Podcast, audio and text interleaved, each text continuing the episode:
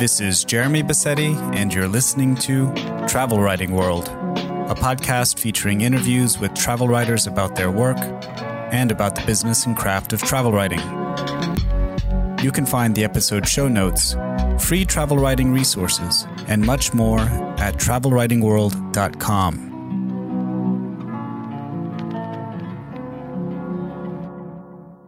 Hello, everyone. This is episode 98 of the Travel Writing World podcast. As you'll remember from episode 94, we're publishing four of Bill Colegrave's interviews here on Travel Writing World. Today's episode is Bill's final interview, this one with Sara Wheeler. Now, most of you will be familiar with Sara for her books like Terra Incognita and The Magnetic North. And she wrote a biography of Apsley Cherry Garrard, who wrote the now classic book, The Worst Journey in the World. As you remember, Sara came on the podcast back in episode 83 to speak about Apsley Cherry Garrard and The Worst Journey in the World. So here's Bill and Sara. Let's listen in. Today is the fourth of our Scraps of Wool travel writing conversations, and I am talking with travel writer journalist Sara Wheeler, who has 25 years of experience in the business and has made a career out of it, which is a difficult thing to do. She has also achieved something quite special. She's made a whole area of the world into her own personal purview, an area that's actually 10% of the world's land, land mass. That is the 14 million square kilometres of Antarctica. But before talking about that, let's go back to nearly the beginning. You left Oxford in the early 1990s, I think. By then, had you an idea that you wanted to be a travel writer, and, and was it travelling or writing that came first, Sara? I think the f- answer to your first question is yes, I did have an idea that I wanted to be a travel writer. I was always more interested in writing than in travelling.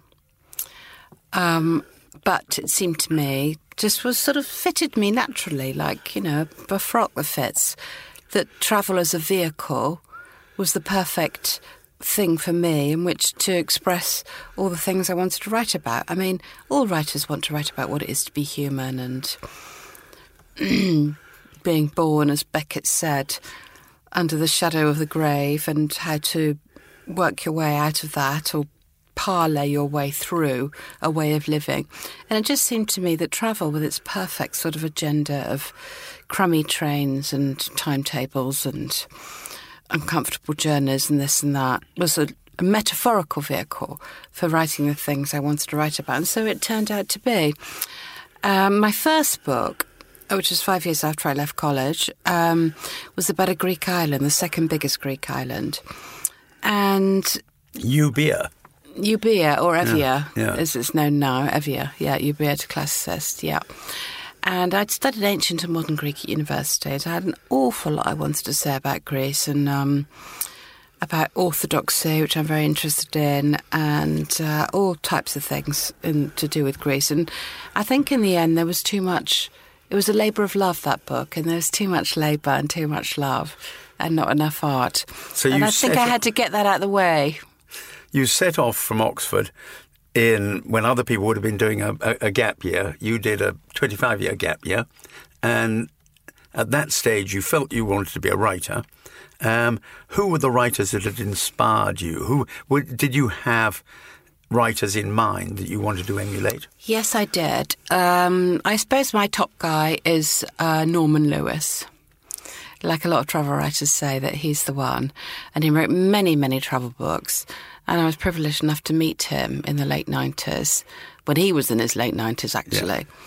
Um, and to me, he's the sort of um, word made flesh when it comes to fantastic prose, coupled with really letting you open the le- opening a lens onto the world and letting you see things.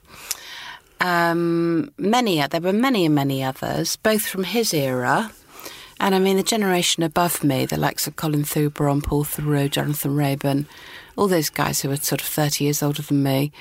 They all taught me lots, and I admire them all immensely, immensely, and also a lot of the Victorian women Um, we're going to talk about Mary Kingsley, I think, later, but Freya Stark, um, who I think you've mentioned already in your series, and many of the others. Um, there are an awful lot of people who, in my mind, have um, used that vehicle of travel in order to sneak in all kinds of things.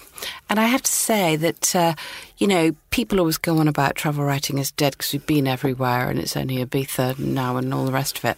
But I feel the reverse. I feel that the state we're in right now, uh, the more vision we can have about observing foreign places, the better, because it might help us to edge forward in some kind of tiny way. And Antarctica came pretty soon after after Evia. Well, there was Chile in between them. And uh, when I was uh, painting this portrait of Chile, which was six months from the top to the bottom, um, it's an extraordinary country, as you know, 3,000 miles long and 100 miles wide, and you feel at some stages you can touch the sides. A favourite book of mine, incidentally. Um, I know Travels in a I Thin Country. You were there, yeah. when Um, I when I climbed Aconcagua um, in must have been 1994, which was when that book came out, wasn't it? it must have been, yes. Yeah, it was Yes. the only book I had. Anyway, so when I got to the bottom of Chile, um, it, it was clear to me that they claimed a portion of Antarctica, and there's seven countries that claim a portion of Antarctica. It doesn't, it's not recognised by anybody. It Doesn't mean anything, but it's incredibly important to uh, Chile being a young country. 1821, Chile was formed. So it's illegal to publish a map in Chile without that slice of a cake on the bottom. So I thought, oh, God, I'm going to have to go down there now. So I did. I hitched a lift on a Chilean Air Force plane and got down there. And uh, it's this kind of ridiculous Chilean naval base there uh, where they were taking pregnant women down to have babies to prove how fantastically Chilean it was, which of course it wasn't at all. But when I got there, I looked out onto this ice desert, one and a half times bigger than the United States, and thought, this would be a fantastic place to write about because there's no people here. It's just about the spiritual energy and the unowned. It's unowned. Nobody owns it. There's no wars. There's no pollution.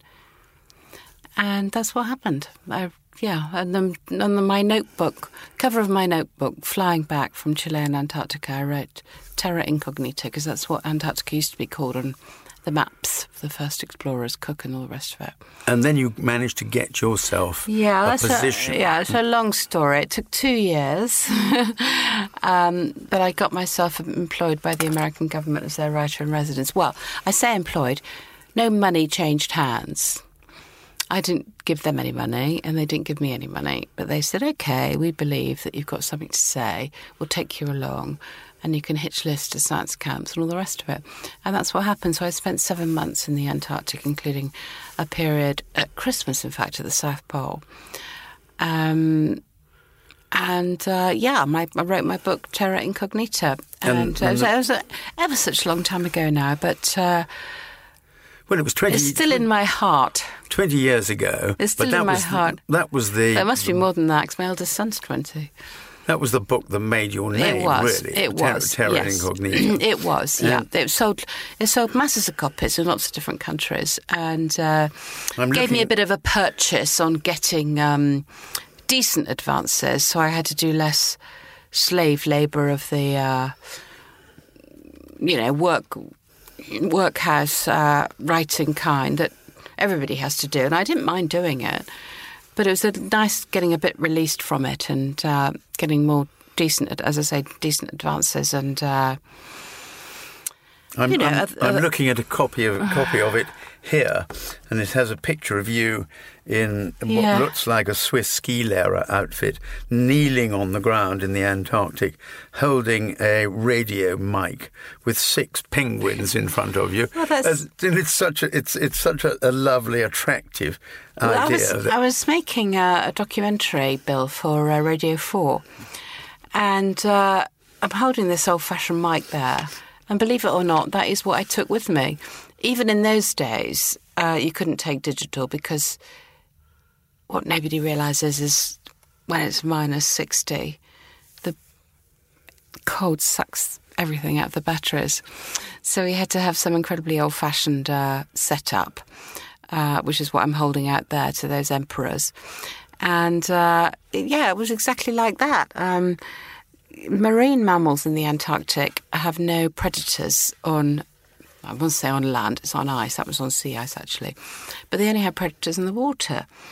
So the extraordinary thing is, once they meet you, and the seals are the same on land, they're not remotely frightened. They're more interested in you than you are in them. They won't leave you alone. Likewise, when the Weddell seals came up to pup in September, and they have no predators on land, so the females would uh, come up through holes in the ice, and they're the largest mammals to uh, give birth that far south because they've got big teeth, so they can cut holes in the ice. And they came up uh, next to my camp, and enormous creatures gave birth, and as you'd expect, their uh, milk is the highest fat content of any mammal. So the little pups would be born right next to my camp, and they would gain five pounds a day. It's like watching dough rise. Absolutely extraordinary. And equally, you see the females shrink, so you can see their hip bones. And all that happens in a few weeks, and I'm just going about my business in my camp. So that was a experience I think that marked me a lot. I think. Uh, and you followed in that in, in the course of doing that, you followed the, the Scott and the Shackleton histories. Yeah, um, I was very interested in the in the in the history of exploration. I mean, who could not be gripped by those stories of little wooden ships and the pincers of the floe? And that camp I was telling you about actually was uh, right next to Captain Scott's um, hut from his last expedition, the one from which he did not return, but all except five of them did. And um, well, let me take yeah. you up on, on, on that because a few moments ago you said that you felt after leaving university that that it was writing rather than travel that that, that excited you. But nevertheless, I see in, in Terra Incognita at some stage you you have said I'd be interested if you still feel that way that um, your friend looking at uh, said I would really like to live here.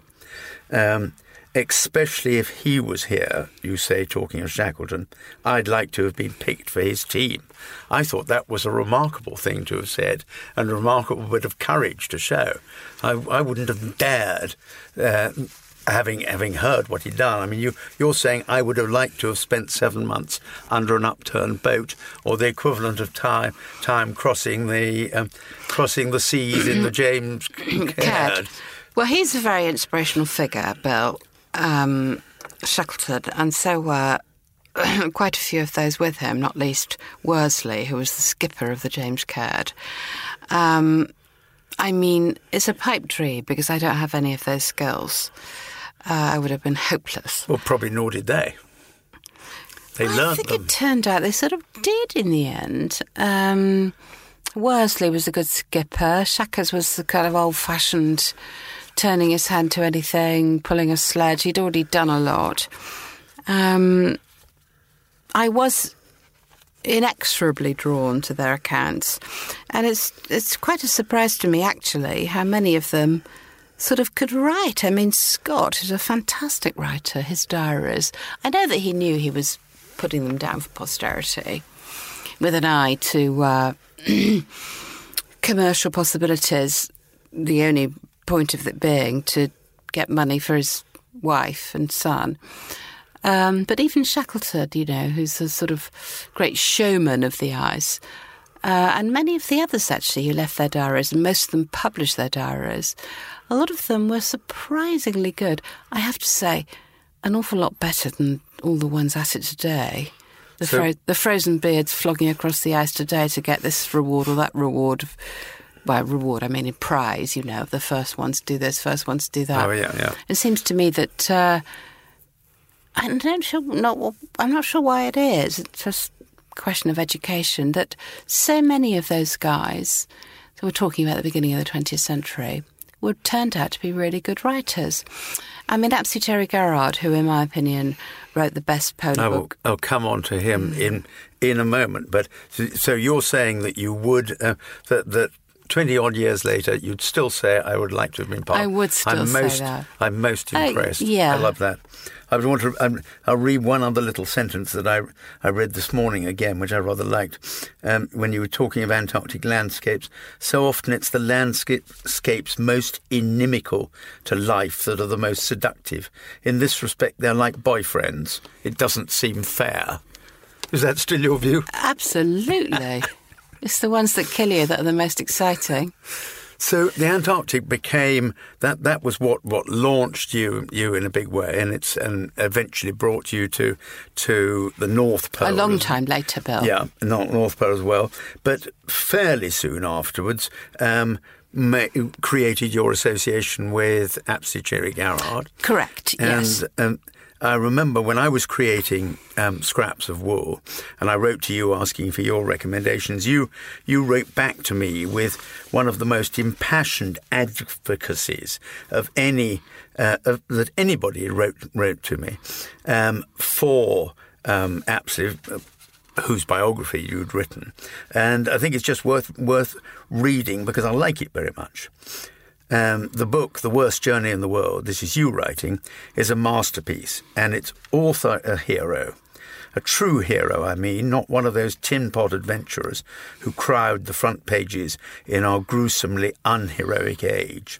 Cherry Garrard was a vital protagonist in a, an epic feat of exploration, survived against what seemed like insuperable odds in the middle of heartbreaking beauty and crucifying hardship lost his two best friends, his health, and his own peace of mind. Then went and redeemed those losses by transforming them on the page into an allegory of hope that will uplift the human spirit till the next ice age. What more can you ask of a hero? Well, I was pretty pleased with that. And there was no doubt that, that, that he was going to be included in the book after I read that. Well, I think all your readers and listeners need to do is to read his book, The Worst Journey in the World. and I don't think anybody after reading that book would demur. It is a masterpiece that, masterpiece that will last until the next ice age. How he pulled that out of himself, I just don't know. He just conjured it somehow. It's a sort of miracle. It's a piece of alchemy. Um, and I will never lose faith with that book. And he never wrote anything else again. He never wrote anything else. He didn't need to. Yeah. Yeah, I I think that. do. You could probably find a lot of examples, Bill, amongst other writers who've written one book and don't. Just, to- just explain who he was for a moment. So, right. So Cherry was born in 1886 uh, to what would be the sort of lower ranks of the aristocracy. Um, uh, was a Wykehamist, not very happy. It wasn't a typical Wykehamist, not very happy there. Went to Christchurch. as far as um, I'm concerned, that's a typical Wykehamist. Uh, he went to Christchurch, Oxford, um, read classics like I did, um, uh, and was kind of uh, finding his way. There was never any question of him having to work. His father has, had died when he was 21. He was a general, very distinguished in the Boer War. Um, five sisters, uh, a bit of a loose end. And uh, overly sensitive, all the sort of signs of uh, mental illness and distress were there, very fit. And by complete chance, really, um, met with uh, Captain Scott's uh, first associate, Bill Wilson, and got taken on as assistant zoologist on the Captain Scott's second expedition.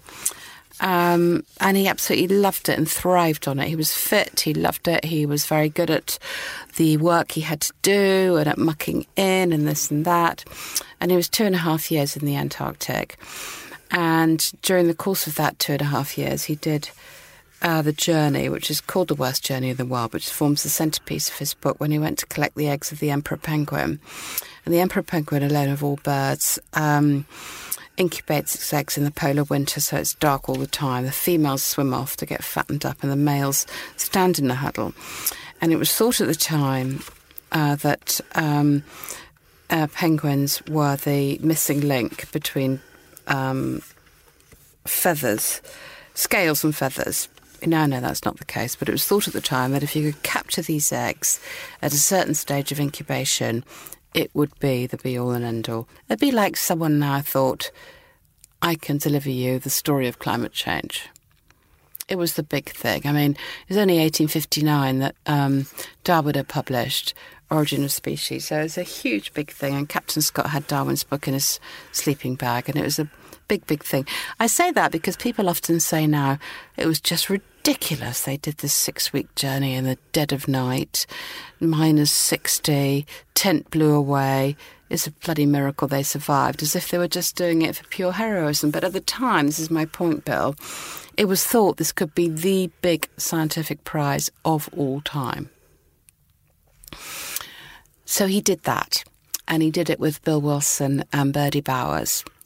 And then they got back, and then there was another summer, and the Polar Party set off. And Cherry was one of the ones who went to the last but one because it was like a relay, you know. No, not a relay, legs going, you know, going off. And he got sent back. Um, and uh, Bill and Birdie went on with Captain Scott, and they they died. And so they had to, Cherry had to live through one winter, another winter at the hut where every night, I mean, I, I slept in that hut myself, and you feel you can hear stones being thrown against the window, and they all thought every time they'd leap up, they're coming in. But it never was them. And just never, the wind. Because they never did come in. Yep. It was just the wind, yeah. yeah. And so when the spring came, um, they, uh, or a team of them went out and they found the tent, quite surprisingly, really, um, buried, you know, it's like a sort of pyramid of snow. Uh, but the key thing about that was they found the diaries and they found out what had happened and how Scott had got to the pole. And when they approached the pole, Birdie Bowers had narrowed his eyes like this and said, There's something black flapping there. And it was the Norwegian flag. And they were already starving to death. Yeah. So two died on the way back, and then three of them died in the tent. The body was bodies, those three bodies were found in the tent by Cherry amongst a small team and uh, the, the, with the diaries, had the diaries, which is why it's all been handed down. I mean, if you think about it, Bill, they could have missed that tent. Yeah. And we would never have known what happened. I mean, we know they were dead, but we wouldn't have known how it happened. And the Norwegians didn't know that the Englishmen came up after them. Yeah. Because they'd done their business and gone off home triumphant. And so poor... it's quite extraordinary. And this sort of epic diary that Scott left, and also some notes the others left, the other two, Wilson and Bowers, for their mothers largely, and uh, in Wilson's case for his wife. Um, and somehow yeah, the tragedy kind of, of, of, Scott has sort of overshadowed a bit the achievements of the Norwegians, which is a bit sad for them. Yeah, and the the establishment, the Royal Geographical Society, and so on, made it quite clear when everyone got home or didn't get home that the Norwegians are sort of a bunch of losers for reasons that's difficult to which they clearly put one's, put one's foot on. They clearly were. Well, not. they said they cheated because they took dogs. Whereas the Scott had taken dogs, but he was incompetent about using them, yeah. so they'd all died off or been eaten by other dogs, which is what they did. Let me ask you for a moment about um, um, your views on, on women travel writers because you, you, you've written quite a lot about that. Um, I like the idea. I read that you, you were saying, well, they, it's not it's not the babies and the, and the hearth that keeps keeps them away. I took my tots with me. When did you do that? Well, from the word go, really. I don't think there's anything particularly heroic about that. I just think that uh, one could apply the same theory to lots of other areas. But you, um, didn't, you didn't take them to Antarctica? Oh no, you couldn't. No, I couldn't have done no, that. No. no. I took them to the Arctic actually. You did? Yeah, yeah. I did. Yeah. I took my youngest one um, to the Arctic when I was still feeding him, but I was travelling with the Sami reindeer herders, and they all got their own of course. babies. I just thought I'd do what they do. Yeah. Well, I, I must say I was a bit put off when they said you've got to put tinfoil down your bra because it reflects the sun back. I rushed to um, to Scraps of Wool to check the percentage of, of women writers that I had there because I'd had mm. I hadn't in any way I had had no feelings about the issue before, and I found that it was about twenty five or thirty percent, which is bad, really. Which is, which is, not bad. It's not bad, but also some of the most significant of, of mm. the writers. Indeed. Well, I'm the chair this year of the Travel Book of the Year award, as I was last year. And we've got a short list of seven we're deciding tomorrow, in fact, which is going to win, who's going to win of those. And with great regret, I could only there's only one woman on the shortlist. I mean, she much deserved to be there. She wasn't a token. Uh, Kapka Kassabova's her name, and she um, wrote a very good book about board, called, about the borderlands between Macedonia, Greece, and Turkey. She's herself Bulgarian. Um, but lives in Scotland, I think. I've been uh, communicating with her on the email. She lives in Scotland. Yes. Yeah, she lives yeah, in Scotland. Yeah, yeah. She's a very good writer. That's yeah. a very good book, in my opinion. Um, but I did feel a slight sense of shame that only one of our seven shortlist was women. But what can you do? Well, I, I liked, would... I very much like what she's written before. Yes, she's a good writer. There's no question. yeah. There's no question. Well, my fellow judges and I, as I say, are meeting tomorrow to decide the winner. She's um, she's Bulgarian, but she writes in English as her correct. As, yeah, her, yes, yeah, English yeah. language she writes in. Yeah, and she lives in Scotland. Well, in Scraps of Wool, we had um, eighteen different nationalities.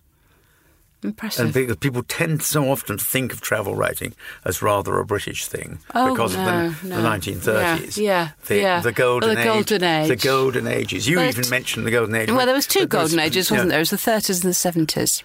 Yes, but hopefully they're talking of Britain, but not talking of the of the rest of the world. So I was very pleased. Again, without having thought about it, what, what's what's going into this thing. I found at the end there were there were eighteen different nationalities. Well, I think you yeah. did very well, yeah, getting twenty five percent women and eighteen different nationalities. Good, good. Um, lastly, let me ask you. I'm, I'm, I've, I've asked everybody. Um, if you were stuck on a desert island, tell me which travel writer and or which travel book you take with you, Sara? Well, I've already mentioned Mary Kingsley, but I just think I'd like to have her by my side. She overcame everything. And she sort of thought she wasn't human. She subsumed her whole life in her work and in her enjoyment of the other. She had a very closeted Victorian upbringing and no education at all. And she really came alive when she was among African people, and she said, uh, I don't know why we bother sending missionaries here. They should be sending missionaries back to us because they have a much more honest way of living. I just think she'd be a fantastic companion. I'm sure she'd hate me, but I reckon I could bring her round. And that and the book you would take would be her West Africa book. Travels in West Africa, yeah. Yeah. Yeah. yeah. It's not yeah. very big, but it's. I entirely agree with you. I think it'd be a wonderful I'm choice. I'm glad, yeah. Wonderful choice. Yeah, thank you. You can find the episode show notes and much more at travelwritingworld.com. Please remember to subscribe to the show in your favorite podcast app. And if you find the show valuable, please consider leaving a review or supporting the show with only a few dollars a month at travelwritingworld.com slash support.